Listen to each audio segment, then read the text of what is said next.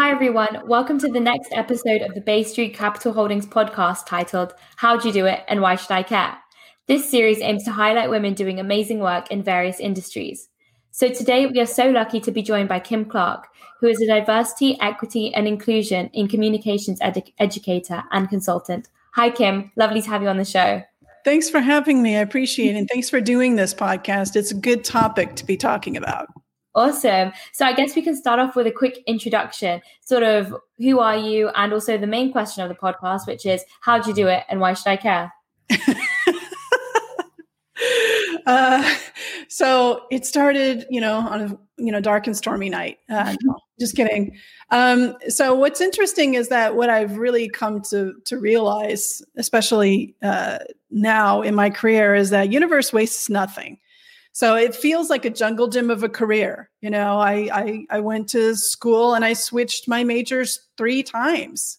And um, once I got out, I started off in radio. I was doing on air um, radio DJing. Uh, I was DJing weddings and vi- doing videography for weddings. Wow. And bagging groceries at a grocery store and, and all kinds of interesting things. And then I, once I was done with college, I stayed in radio for a while I was in college radio and I also did promotions. That was my main job was promotions. Like, you know, I was the one that, you know, was giving away the free car or the front row tickets to the U2 concert. I would I'd be the one behind the scenes to go get that stuff and and facilitate the contest.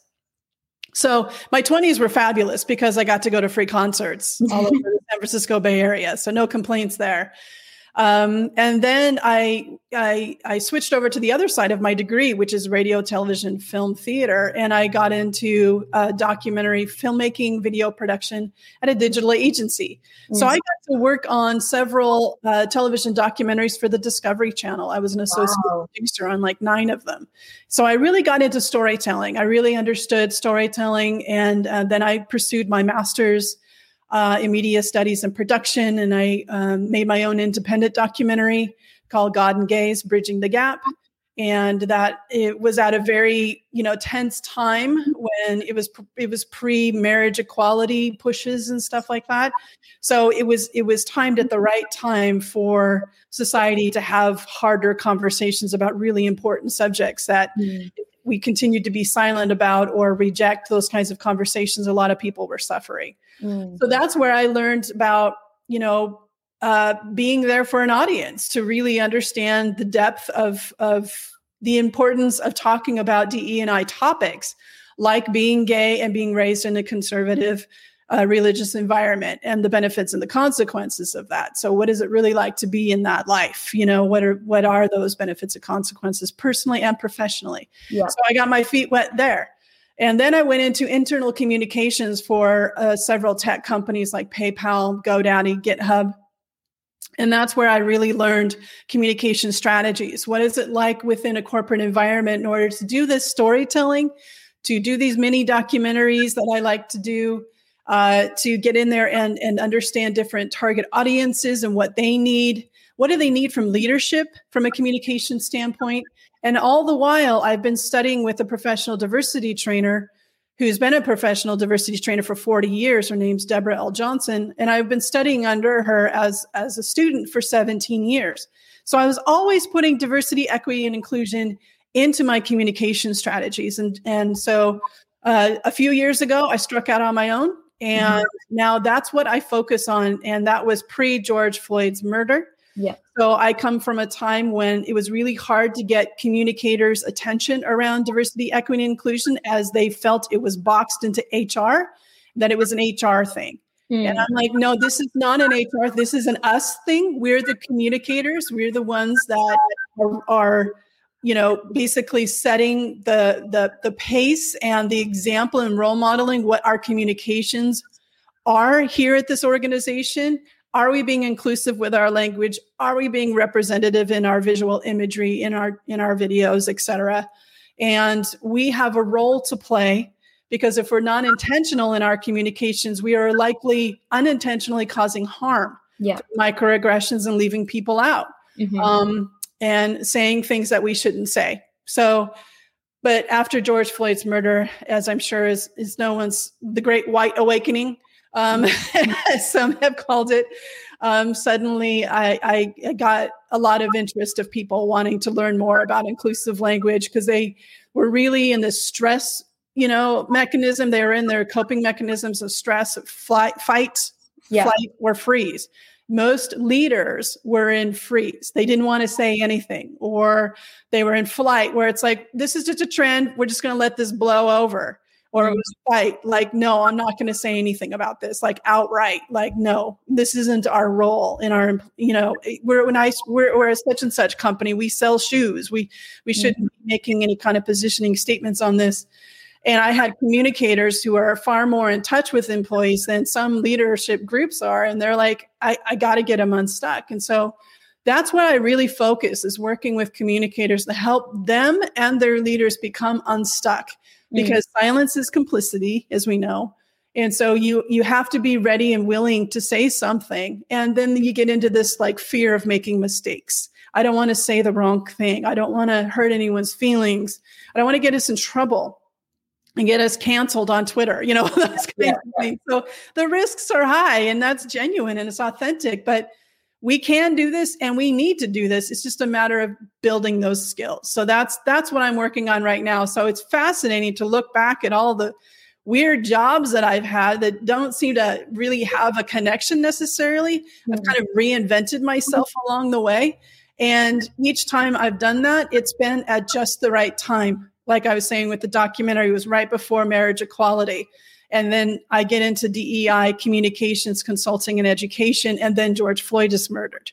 Mm. It changes everything, right? And so I've been very, very lucky that somehow, some way, I have found myself in a position ahead of social and, and, corporate interests. And then when something changes, I'm I'm there and I'm able to speak to those those topics and help people guide through both crisis and celebrations that's really really interesting and it seems like you've had a lot of experience over your lifetime in through your jobs and everything so as with much de and i you know it can't be learned in a book so i guess what were the best resources that helped you along your journey to get to where you are today best resources is is really because there isn't like a degree in DEI. Yeah, yeah. I'm sure somebody's working on that. There's lots of certification programs, uh, and there's lots of classes that are being offered.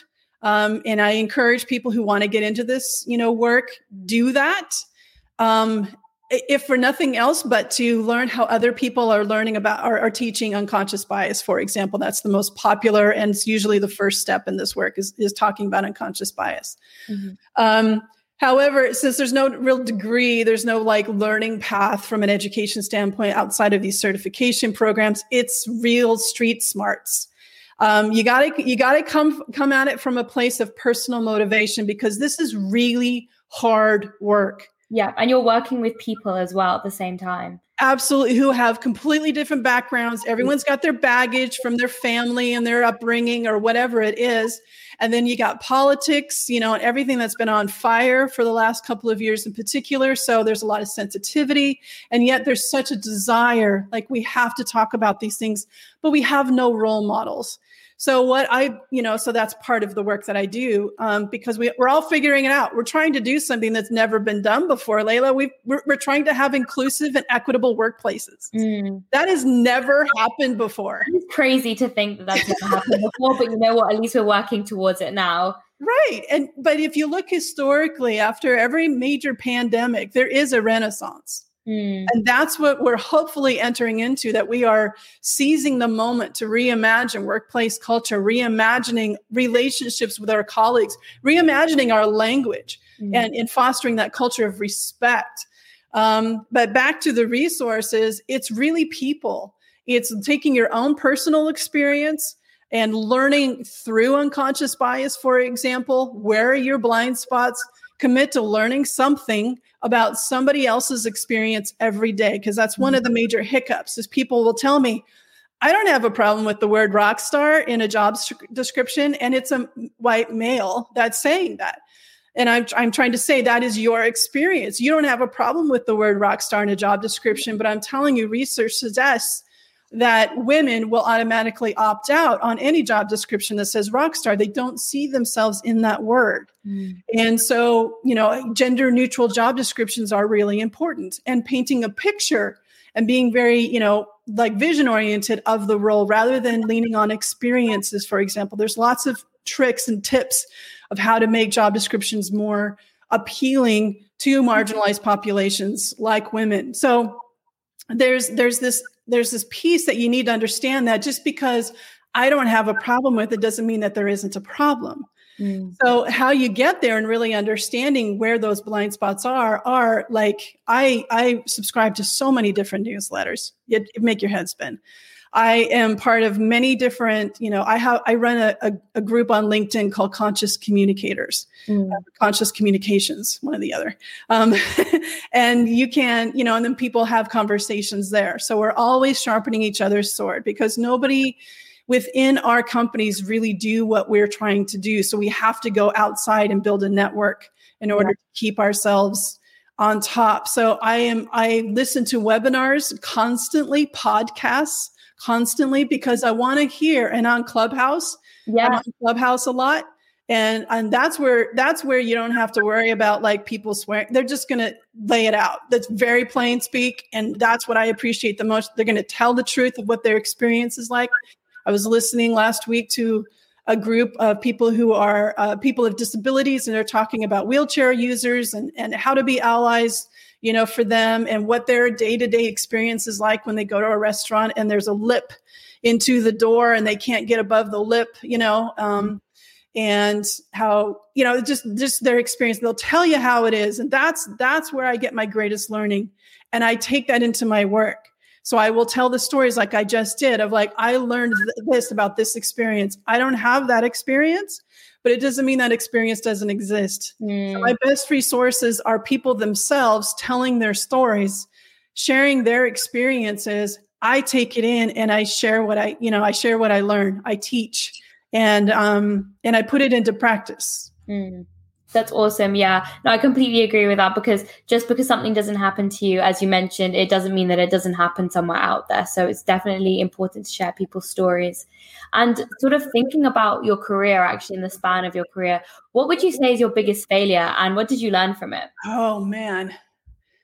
Uh, just two weeks ago was probably my biggest failure. Um, but it's it's interesting how you look at how one looks at failure. Like yeah. I look at as I, I look at a, look at it as I said something that wasn't not true, meaning it was true and it was accurate.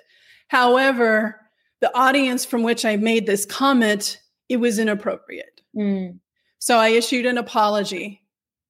And it was out of my own integrity of centering on humanity because the way systems are set up in the US in particular is centered on whiteness, on on patriarchy, you know, on education, you know, high Ivy League education, property owners, money. And so the centering is what needs to be dismantled. And so if we center on humanity, then that gives us gives us all more of a fair shot at being seen, heard, and valued, valued, which is all that anyone wants. Yeah. So my comment was was for an underdog um, rather than centering on the humanity of all people that are a part of the situation that I was referring to. I was trying to bring visibility, mm. but, but, to the audience that I that I shared this comment with, it was inappropriate. I issued an apology. I teach people how to apologize, so I I literally leaned on my training, yeah, of you know doing what I teach, and so that was the beauty of it. I also have a I have a tendency to be really hard on myself, which I know is not uncommon. but you know, I I need I need it took me a couple of days to kind of forgive myself, mm. to release and say I already got the lesson very quickly. I saw my error. And that's part of this work is that I'm I I talk about inclusive communications. It's it's what I teach. Mm. And so I'm going to mess up and I open every single training with saying it's not if you're going to make a mistake, it's when. And so I know that I'm part of that process. I am human as well. And it's just part of my testimony now. And I learned from it. And I'm really glad that I had the opportunity to apologize and people were because when you apologize it's not about your intent. Yeah. It's about your impact. And so you focus that apology on the impact, the harm that was caused. And so um, it's what's interesting is that when I when I sent out that apology to two different parties, the response from both of them separately was we know you didn't intend that. We know your reputation, we know what you stand for. Mm-hmm. So we know we know you, you know? And mm-hmm. so that was very helpful. yeah. And they called out that it wasn't my intent. I didn't have to. Yeah. Even though it, it, I certainly wasn't wanting to cut anybody out. Of course, that wasn't my intent, but yeah. it doesn't matter because I caused harm. And that's what I need to apologize for. I need to own what comes out of my mouth. And learning, having that learning environment is really what we need in the workplace to allow these mistakes to happen and allow the apologies to be exchanged and allow forgiveness to happen because like i said we're trying to do something that's never been done before. So we're, we, we're learning out loud Exactly. And that was such a fantastic example that you sort of learn from it. And it can be applied to sort of any industry, you know, owning up to your mistakes. And as you mentioned, apologizing for the impact. That's such useful advice for anyone sort of starting out in their career or even like, you know, progressing through their career is to always own up for your mistakes. A thousand percent. And you grow from it. And that's mm-hmm. the difference. Like if I continue to run around and make this comment, even after it was called out to me, that's on me. Mm-hmm. You know, that's not okay. And and that happens with microaggressions in the workplace is that a lot of people will just continue to do whatever they want and, and because they think they can. So that, that, we have to have accountability and consequences for people who are going to continually choose to reharm people mm-hmm. uh, through their words, through their behaviors and actions. And so you, t- you, you, we have to no one no one made me say it right even though it was coming from a good place like i said i was bringing visibility to an underdog yeah. Um, and that that was that was my point. However it it it didn't meet you know my desired income outcome right? And so i i am learning from it. I definitely am glad that i'm getting those experiences now.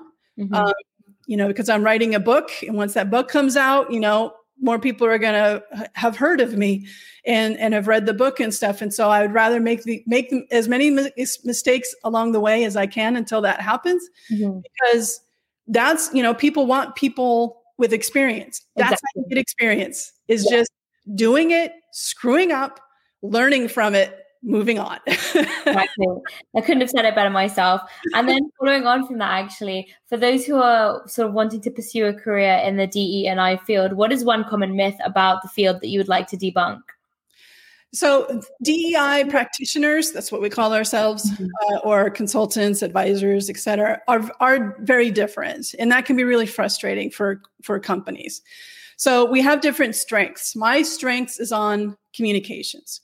So working on inclusive language, as I mentioned, which is, you know, impacts not just the communications teams, but it also impacts marketing, any content creators within an organization, sales, scripts, um, you know, customer communications, but also leadership communications, helping leaders decipher when to speak, when, you know, what to say. So they're not performative in their communications. They're actually meaningful in their communications.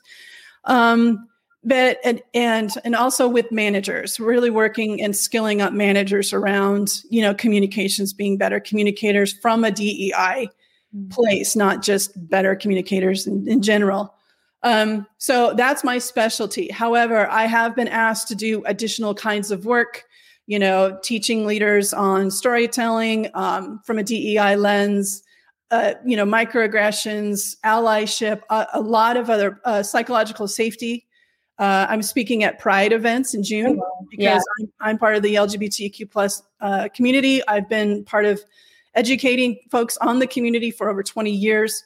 So I'll, I'll do specialty topics. I have a Native American background as well from my mother's side, Muskogee, you know, uh, nation, uh, Native American. So I can speak. So and then I have a son who has disabilities he has autism um, and so you know i can speak from a disability standpoint i can speak from a parent standpoint. So it's really it's really you know what does a company need either specific topics or you know general like communication strategy those kinds of things. The myth is is that we're all the same right? But we're as individual as anyone else. So there are firms out there that will do more uh, DEI from an HR perspective, looking at policies, processes. Um, you know, and that's really where the work for DEI comes from systemic changes, policies, processes, and people. So mm-hmm. culture and the individual. So I, I I spend most of my time on the culture and the individual. However, I have done work on policies and and processes, systems, and tools. Mm-hmm. Uh, because of my experience in house. However, there are folks that are coming at it, coming at it really from an HR perspective, and more of a traditional um, perspective on DE and I. Yeah. So it really is what what is the work that you want to do. Another thing I would really like to debunk is that you buy a training and then everyone has got it down. Mm-hmm. So you cannot do that. So that's performative. So you have to literally understand that DE&I is a transformation of the business. Yeah. It's how we need to, we need to embed DE&I in all of our systems, policies, processes, everything that I just talked about, as well as our people. Because and across the business, it's not just an HR thing, it's an everybody thing because it impacts everybody.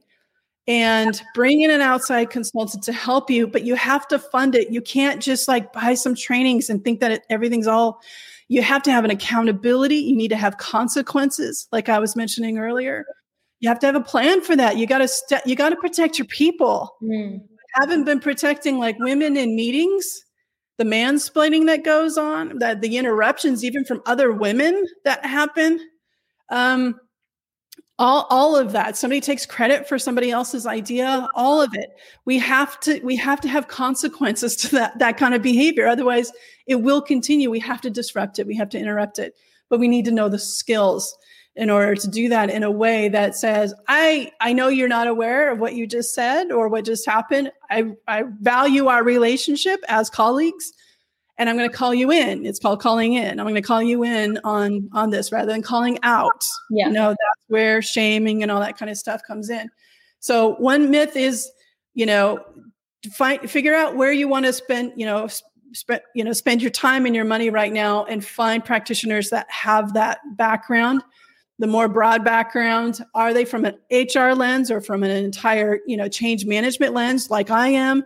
or specific topics that you really want to go deeper on. Mm-hmm. And the other is you need to understand that DE&I is a business transformation. Yeah. This is something you have to fund ongoing and it has to be sustainable and meaningful where you're spending money. And you need to stick around long enough to, to have measurable results that are meaningful to your marginalized populations. Mm, that was a great two myths that you debunked. Thank you for that. And then finally, to sort of wrap up our conversation, what advice would you wish that you gave yourself at any point in your life? Oh, gosh. What advice? So, the only thing that ever needs to be healed is the sense of separation. Mm. So, as long as we understand that it's just a sense, that we're not actually separate, then that gives me hope that this DE and I work will actually make a difference. Because as my friend, my good friend Janet Stovall, who is a TED, who has a TED talk, and I encourage people to watch it. She talks about um, how actually business has this golden opportunity to eliminate, at least mitigate racism. Mm. And I would add on sexism, homophobia, you know, et cetera, et cetera, uh, ableism, all of it. And so in the workplace is where the social capital is and where the monetary capital is, where we can be make, making the most moves in society. But we have to understand that valuing differences is ab- absolutely what we need to be focusing on because differences unto themselves is not a problem. It's the polarizing yeah. around the differences that causes the problems. And so once we understand that, you know, the only thing that ever needs to be healed is the sense of separation. Once we start seeing ourselves and others, you know, I, that gives me hope that we can actually create equitable and inclusive workplaces. And actually, there's another quote. Uh, I, I, think it's attributed to Jesse Jackson, but don't quote me on that. That says, "We'll never know how good the game can be played until everyone can play." And so, you know, as long as we continue to marginalize people and and and cause, you know, inequities and stuff, people will just always will just never know how good our society, our companies, our work, our our our ideas, our created creativity will be unless everyone is able to thrive mm-hmm. and not just survive. Yeah, what a lovely message to end on. So, thank you so much, Kim, for talking with me today. It was lovely to hear your story and also to hear more about your, the passion that you have for your work. It's very clear in the way that you speak about it. So, thank you. Thank you. Thanks for having me and having the conversation. Appreciate it. Amazing. Thank you. Bye-bye. Bye.